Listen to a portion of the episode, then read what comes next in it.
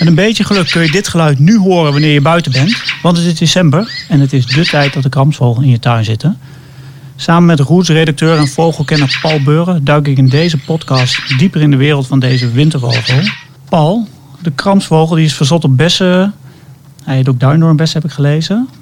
En ik heb ook gelezen dat ze soms een beetje dronken rondlopen of rondvliegen. Is dat waar? Ja, dat, uh, dat is waar, uh, Daniel. Want uh, in de duindoorns die worden zeg maar ja, oranje rijp in ja, zo september tot in oktober. En dan wat later in het jaar zijn er altijd wel bessen die blijven hangen en die gaan dan gisten. En op het moment dat ze gisten, dan, dan vormen ze eigenlijk een soort, soort alcohol. En die kramsvogels die, die dan die bessen gaan eten, dan, dan verandert er wat. Want dan krijgen ze dat binnen. En als ze er te veel van eten, dan gaan ze heel anders raar roepen. Dan slaan ze een beetje de roep, zeg maar, net alsof het steeds overslaat. Maar je ziet het vooral als ze wegvliegen. Dan fladderen ze door de bosjes en dan... Uh, ja, soms komen ze bijna niet eens weg. Dan vallen ze zelfs op de grond. En uh, daaraan kan je dan toch wel zien dat ze behoorlijk aangeschoten zijn. Dus het is een erg grappig gezicht. Ja, en klinkt uw roep dan een beetje als een dronkenmans roep? Net als mensen een beetje met dubbele tong gaan praten? Ja, ja, inderdaad. Het slaat gewoon een paar keer uh, heel raar over. Maar het is vooral de manier van wegvliegen wat, uh, wat echt opvalt. Mooi verhaal. We gaan beginnen.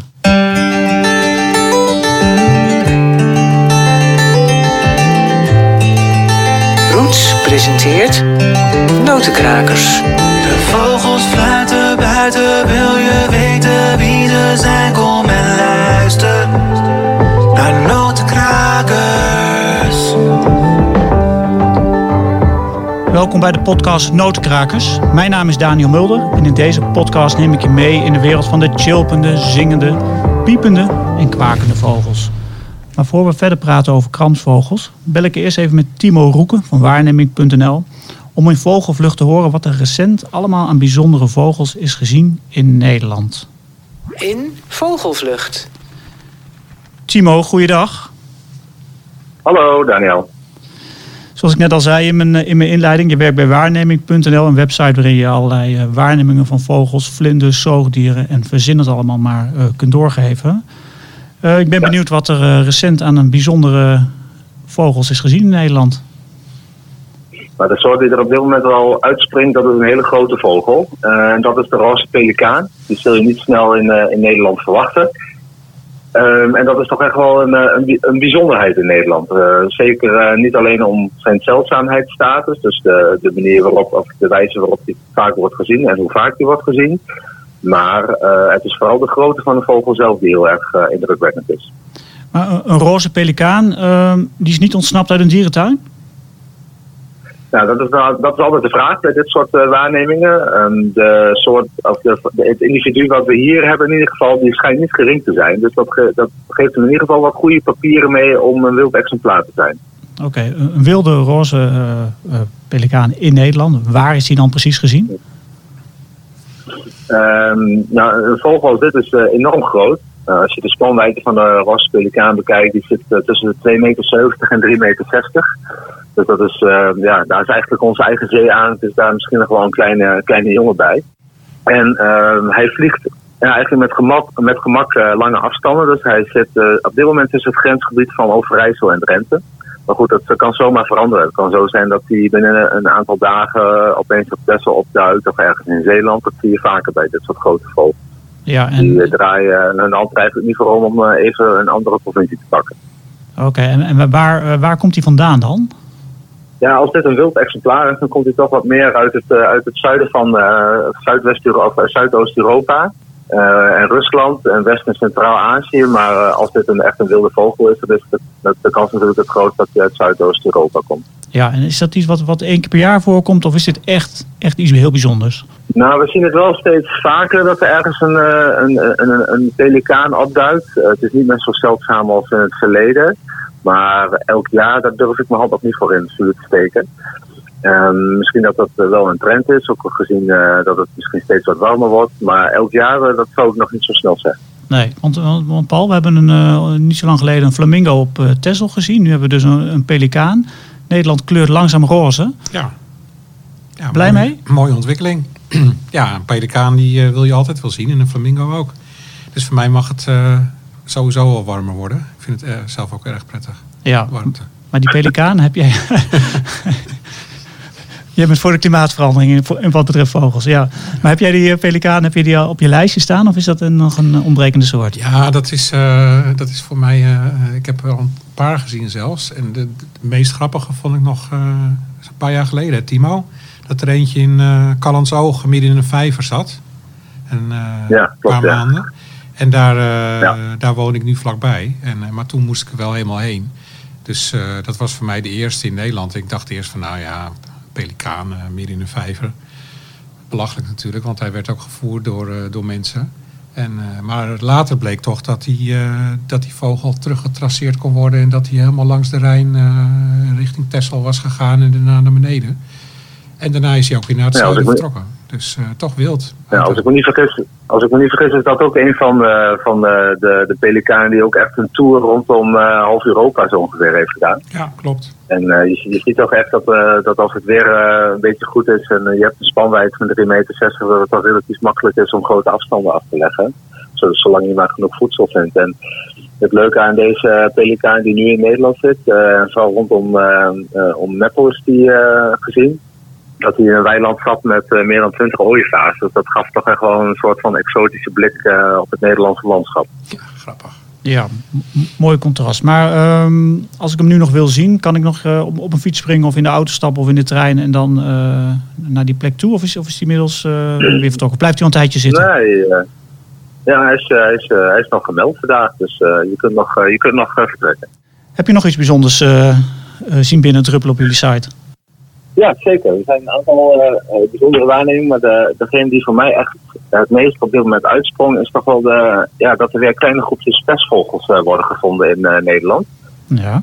En ja, als je, als je het over een mooie vogel hebt, Paul, ik weet niet hoe dat met jou zit, maar dan staat de pestvogel toch wel heel erg hoog op het lijstje. Ja, geldt voor mij zeker ook. Ja. Maar, maar we- de pestvogel, als wij hem op, eh, op onze Facebook-site zetten, standaard heel veel likes. Dat zal misschien bij jullie, Ja. ook, bij jou ook zo zijn. Maar waarom? Ja. Op de foto ziet hij er prachtig uit, maar wat maakt het in het echt zo'n bijzondere vogel om te zien? Nou, ik denk dat het een combinatie is van, eh, van, de, van de looks. Dus het, het, ja, de, de, de kleur die het heeft. En dan de, de, de zwarte lijn langs de ogen. En vooral het hele gele en rode op de punten van de vleugel. Dat spreekt denk ik heel veel mensen aan. En ook het geluid heeft iets magisch. Het, het, het is alsof er iemand de hele tijd rondrent met een, met een paar belletjes in zijn hand. En ehm, zo, zo worden heel veel pestvogels ook gevonden. En doen ze eigenlijk puur op geluid. Heel veel vogelaars vinden, vinden pestvogels op geluid. En dan gaan ze op zoek. En dan vinden ze hopelijk ergens een, eh, een klein groepje. En ehm, ook de pestvogel kan, net als de kramsvogel die je net besproken is, ook redelijk dronken worden. Dus, dus ook die kun je in een boom zien zitten en een beetje. eh, nou ja, wat, wat doet hij dan? Kan hij dan nog op zijn tak zitten of eh, valt hij er gewoon af? Nou, dat, dat, dat heb ik in ieder geval nog niet eerder gezien. Maar ze kunnen redelijk aangeschoten inderdaad eh, in de woonwijk rondvliegen. Ja, en, en zie je ze ook wel samen in de tuin, pestvogels en kramsvogels? Nou, heb ik eigenlijk nog nooit gezien. Ehm, ik, ik moet ook eerlijk zeggen dat ik eh, even niet zo snel weet of ze daadwerkelijk ook dezelfde bessen eh, eten. Eh, ik heb ze in ieder geval nog niet samen gezien, maar dat, eh, dat zegt niet zoveel natuurlijk. Ja, volgens mij Eh, eten, misschien dat ze, Paul, Paul, jij? eten ze wel verschillende bessen, inderdaad. Dat klopt. Ja. Oké. Maar ehm, dus, dus niet tegelijk te zien in de tuin. Op de achtergrond gaat trouwens een sirene af. Dus misschien hoor je dat eh, in de podcast. Het is inderdaad begin december. Ehm, je kunt ze dus niet samen in de tuin zien. Ehm, maar de kramsvogel, want daar wil ik even naar over, eh, overschakelen. Want daar Ja. gaan we het in deze podcast eh, vooral over hebben. Wordt die, wat is de meest recente waarneming eh, bij jullie op de site? Is die echt nog bij wijze van spreken een uur geleden gemeld? Of heb je daar zicht op? Ja, die eh, komen bijna echt elke 10 minuten wel binnen, die waarnemingen. En als ik, zo, als ik vanochtend eens kijk, eh, dan is het inderdaad nog een half uur geleden geweest dat er 14 exemplaren in Enschede zijn gemeld. Oké, Paul, heb jij al eh, kramsvogels eh, gezien? eh? Eh, ja, ik was in september op de Waddeneilanden. Daar kwamen er al wat groepjes eh, doortrekken. Eh, en ik heb er eh, van de week ook een paar bo- boven mijn huis gehoord. Die kwamen over, maar nog niet zo heel erg veel als eh afgelopen jaren. Dus eh, had jij hetzelfde idee, Timo? Eh, weet jij dat toevallig? Of er, eh, Ja, bij ons lopen de, bij ons lopen de waarnemingen qua aantallen nog niet echt synchroon met in voorgaande jaren. Dus het kan zijn dat het, dat het gros nog komt. En soms worden er wel grote groepen gemeld van 150 eh, eh, of meer. Maar de meeste groepen die worden gezien zijn toch eh, ja, 10 groot, 40, eh 20 zie ik hier voornamelijk staan. Dus het eh, kan best wel zijn dat, ehm, ja, dat de temperatuur nog te hoog is en dat eh, ze nog onderweg zijn en nog niet eh, reden genoeg hebben gevonden om door te trekken naar Nederland. Ja, want ze komen naar Nederland als het in het, in het noorden en in het oosten de temperaturen flink naar beneden duikelen.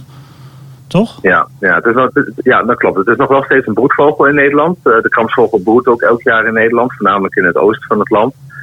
Maar dat wordt, ja, dat wordt ook steeds zeldzamer. Ehm, dat zijn vaak exemplaren die dan blijven hangen. Maar het gros van de kramsvogel die vind je inderdaad eh, in de winter. Een hele mooie plek ervoor in Nederland is de Salonse Heuvelrug.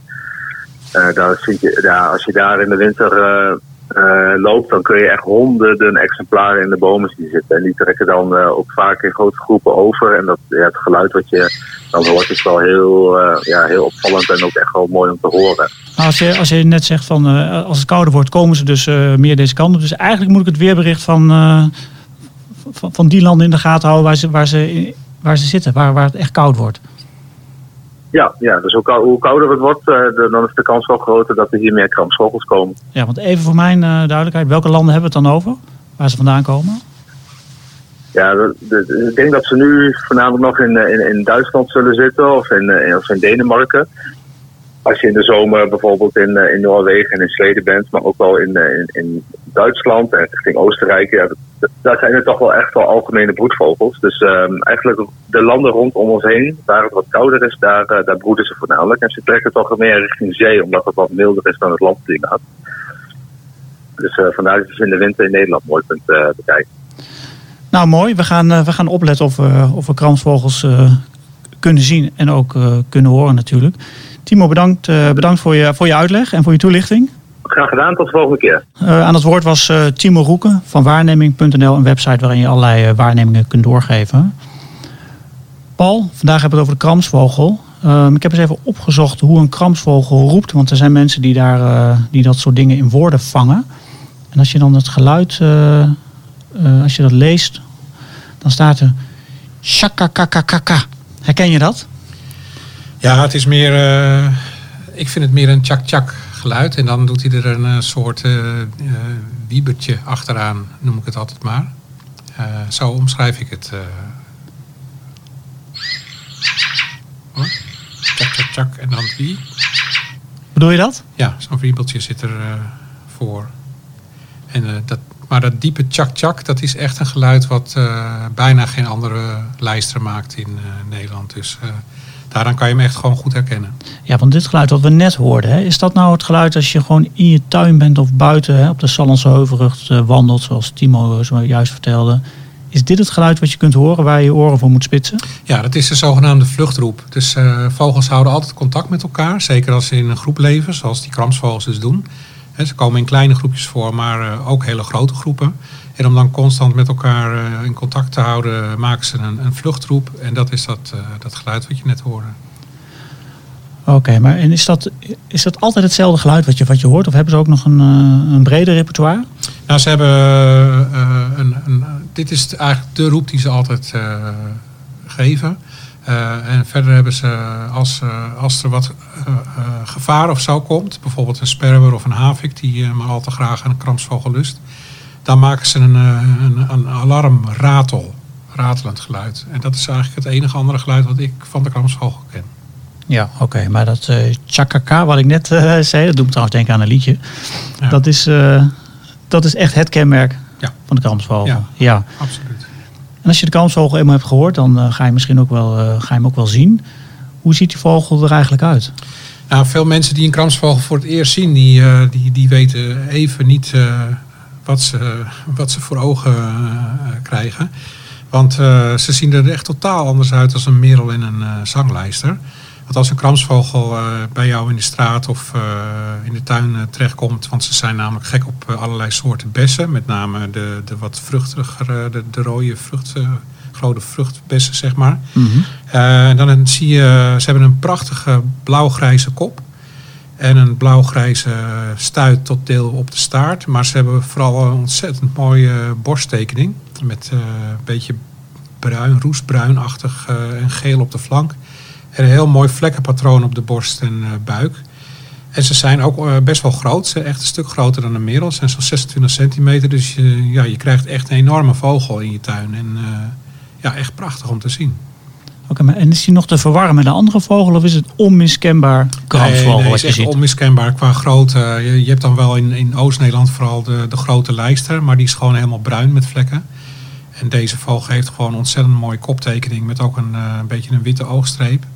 En eh, ja, vooral dat, dat mooie blauw-grijsachtige eh, kop- en rugtekening. Dat, ja, dat zie je op geen enkele andere vogel die in je tuin komt. Ja, en ze zijn, eh, want je vertelde, je vertelde al eens een keertje dat je ze vooral in december ook in je, in je tuin krijgt. Waar- Waarom is dat in deze maand eh, specifiek? Nou, het is dus zo dat, dat die lijsters eh, leven ook gewoon van, van wormen en dat soort dingen. Wat ze landbouw, akkers, grasvelden uit de grond poeren. Maar op een gegeven moment dan in de winter krijg je toch op een gegeven moment wel vorstperiodes. En dan, dan gaat die grond bevriezen. Ja, dan gaan ze gewoon over op ander eh, voedsel. En dan is bes eh, het meest voor de hand liggend. En de meeste besstruiken groeien nou eenmaal in tuinen en rondom huizen en in parken. En dan komen ze vanzelf gewoon daar terecht.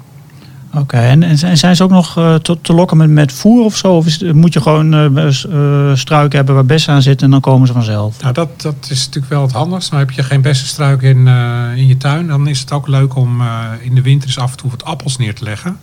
Vinden middels sowieso eh, zijn er helemaal gek van. Maar ook die kramsvogels komen daarop af. Dus heb je ook op een gegeven moment vooral eh, wat rotte eh, appels met rotte plekken erin of zo. Die te lang in de schuur zijn blijven liggen. Leg ze in de tuin. Dan krijg je echt heel veel vogels op, waaronder deze kramsvogel. En, en tot wanneer blijven ze eigenlijk in, de, in, in je tuin hangen? Is dat gewoon komen in de wintermaanden? Gaan ze dan weer ri- richting het noorden en het oosten? Ja, wat hier zeg maar vanaf december dan binnenkomt aan kramsvogels, die, eh, dat zijn in feite eh, doortrekkers, dan wel overwinteraars. Zolang het eh, relatief zacht blijft en er het beste blijven hangen, blijven ze gewoon hier. Maar het grootste deel vliegt eigenlijk door naar Engeland en Zuid-Europa. En dus in januari zijn er relatief weinig kramsvogels in Nederland. Tenzij het gewoon heel zacht blijft, dan, dan blijven ze voor een deel ook wel hier hangen. Maar het grootste deel is echt wel trekvogel. En vliegt dus door naar het eh, westen of naar het zuiden.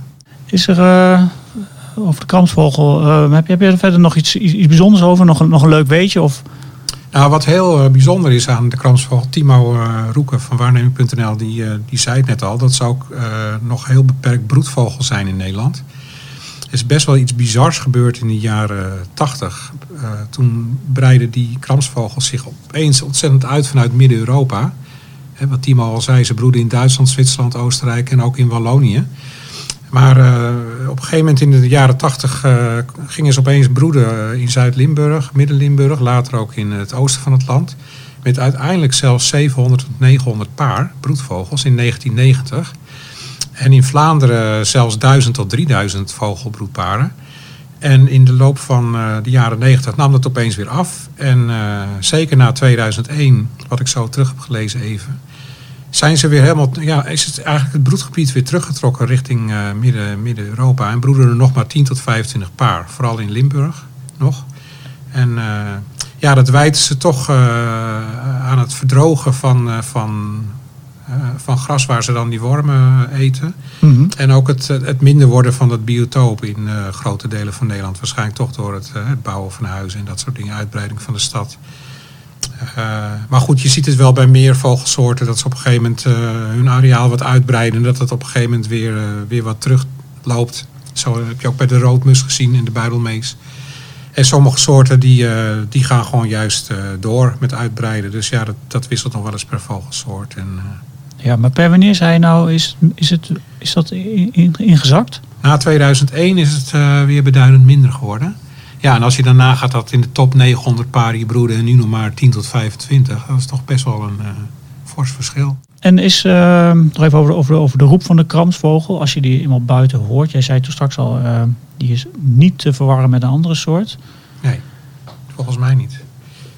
Dus eenmaal buiten, dan, eh, Als je het geluid eenmaal hoort, kan het niet missen. Nee, klopt. Nou, hier allemaal naar luisteren dus als je, eh, als je buiten loopt. Wil je nog, vind je vogels leuk en wil je meer weten over vogels? Ehm, in het Vogelmagazine, wat, eh, wat twee keer per jaar verschijnt, eh, staat altijd bol met vogels. Je werkt er momenteel hard aan, Paul. Kun je al iets, iets verklappen wat erin komt of is dat nog geheim? Ja, we zijn er net mee begonnen. We gaan het onder andere hebben over de grauwe kiekendief in Noordoost-Groningen. Een succesverhaal. Waar ook eh, sinds twee jaar een nieuwe kiekendiefsoort voor Nederland broedt, namelijk de steppenkiekendief. We gaan het hebben over de beste vogelplekken rond de Noordzee. Samen met Simon Hendricks eh, ga ik dat maken. Die heeft daar net een heel leuk boek over geschreven. Met, eh, die is 4,5 jaar op pad geweest om rond de Noordzee alle beste zeevogelplekken vast te leggen. En mijn persoonlijke favoriete nachtzwaluw, daar ga ik een leuk verhaal over schrijven. En daar kunnen mensen ook mee de komende zomer om, eh, op een excursie eh, met mij en eh vrijwilligers van Staatsbosbeheer Robert Vizet om daar de nachtzwaluw zelf te zien, te zien en te horen. En we gaan het onder andere hebben over verrekijkers met een stabilisator. Wat dat voor voordelen biedt voor mensen die ja, last van trillende handen hebben of vaak vogels moeten tellen die hoog in de bomen zitten. Dan is dat een hele prettige, prettige manier van, van kijken. En daar gaan we het ook over hebben. Nou, kl- klinkt als, eh, als mooie onderwerp. Er staat toevallig ook nog iets over roodbosjes in. Eh, nog niet. Nou, dan eh, heb ik nog zo dadelijk een mooie vraag voor je. In deze rubriek stellen luisteraars vragen over vogels. Wat een vraag! Ja, bij Roots en bij het Vogelmagazine krijg je natuurlijk allemaal vragen binnen. Ook, eh, ook veel vogelvragen. En Paul, dit is, een, dit is een vraag die binnenkwam wat ik me nooit zo heb gerealiseerd. De roodbosjes die ik in, in, bijvoorbeeld in, in het voorjaar of in de zomer in onze tuin zie zitten. Of in mijn tuin moet ik zeggen. Dat blijken dus niet dezelfde te zijn als die in de winter aan de vetbol hangen. Hoe kan dat? Wat is dat voor een raadselachtig verhaal? Nou, daar is, daar is het laatste Want, woord. want dat wil eh, diegene dus weten. Hè? Zijn, die roodbosjes die ik in de winter zie, zijn die hetzelfde als in de zomer? Ik, Ja. Mijn antwoord was direct, nee, natuurlijk, want het zijn dezelfde. Maar dat is, dat is- blijkbaar zit dat anders. Nou, roodborst is een, eh, is een standvogel, maar ook een trekvogel. En de, de, de meeste roodborsten die bij ons zomers broeden, trekken in het najaar naar het zuiden. En daarvoor in de plaats komen de vogels uit eh, Oost-Europa en Noord-Europa. Dan zou je zeggen van nou wat raar. Maar ja, die van Noord- en Oost-Europa die, eh, die krijgen het in de winter gewoon slecht als daar een enorme dikke sneeuwlaag ligt. Dan kunnen ze gewoon niet meer aan voedsel komen. Dus die trekken gewoon naar, naar, naar het zuiden. En die komen dan bij ons in de tuin terecht. En die van ons eh, vliegen gewoon eh, ook zuidwaarts. En zo krijg je een soort mengelmoes. Maar wat wel ontdekt is, dat eh, roodborsten... Er zijn ook roodborsten eh, die bij ons in de tuin zitten in de zomer. En die besluiten om eh, te blijven. Want het is natuurlijk altijd een enorme afweging voor zo'n vogel om zo'n stuk te gaan vliegen. En dat brengt toch heel veel gevaar mee. En die Nederlandse roodborst heeft toch te maken met minder sneeuw dan die vogels uit Scandinavië. En eh, zal je vast wel eens opgevallen zijn dat roodborsten best wel veel vechten. Eh, dat je ze vaak achter elkaar aan ziet vliegen. En dat ze ook zingen in de winter. Dat zo'n zo'n roodborst eh, eh, heeft dus ook echt een, een winterterritorium. Het zijn enorme vechtersbazen, toch? Ja, klopt. En, maar goed, ze velen elkaar wel zolang er genoeg voedsel is. En in de winter blijkt er gewoon bij ons in die tuinen onder de bladeren gewoon ongelooflijk veel voedsel voor die vogeltjes te zitten. Bovendien worden heel veel vogels tegenwoordig gevoerd in, in heel veel tuinen. Dus ze vinden allemaal een kostje wel. En, eh, maar goed, het kan dus eh, de hele grote kans dat die vogel bij jou in de tuin uit Scandinavië komt.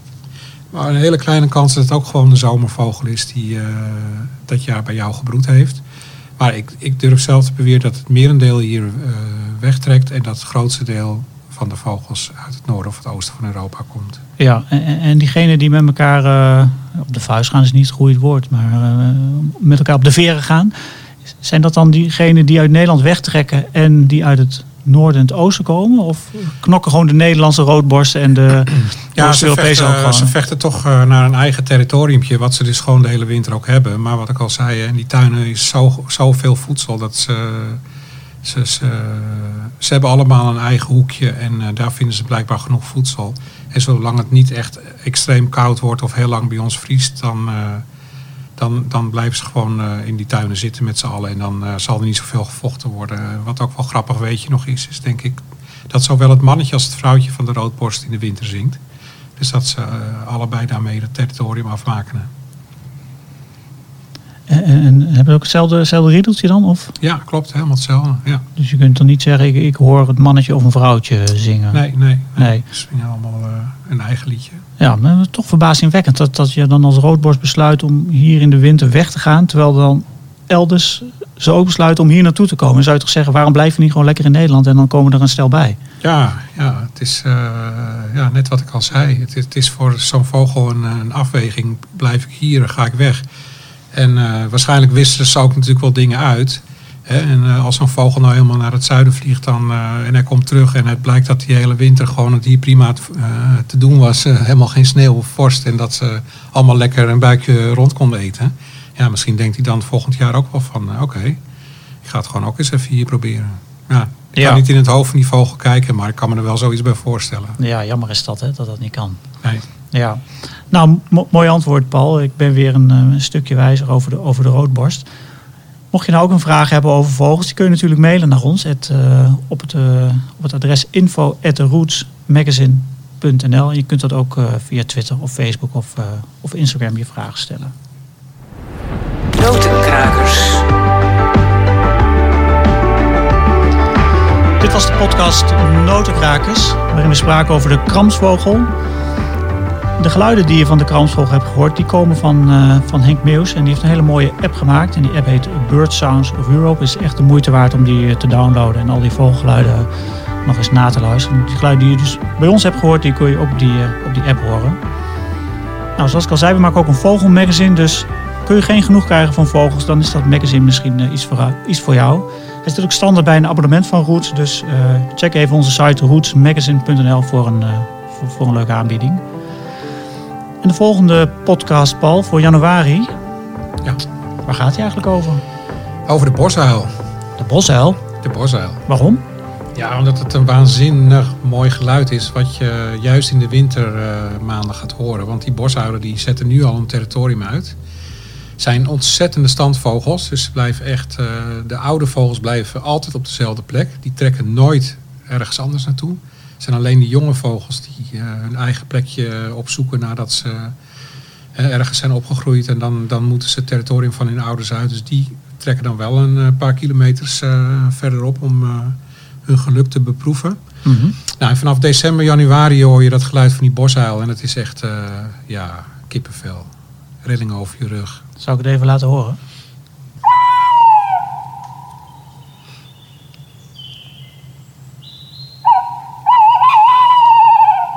Ja, dan kan ik nog als tip geven. eh, op het moment dat de maan schijnt en het, de wind eh, niet echt hard waait, ga dan op pad in een parkachtige omgeving. En dan heb je een grote kans in heel Nederland om ze te horen. Het klinkt echt een beetje eh, spookachtig. Hè? Dit is een beetje de horrorfilm L Ja, die dit geluid wordt in ontzettend veel films gebruikt. En ook in Amerikaanse films, terwijl die daar helemaal niet voorkomt. Ja, Dus dat is altijd wel grappig dan. Het klinkt echt, echt spookachtig. Ja, heel spooky. En als je het echt heel eng vindt, dan raad ik je aan, ga gewoon met z'n tweeën. Nou, dat is ook, ook gezellig. Een, een nachtwandeling en dan luisteren naar, eh, naar de bosuil. Zo is dat. Nou, als toetje doen nog één keer de kramsvogel.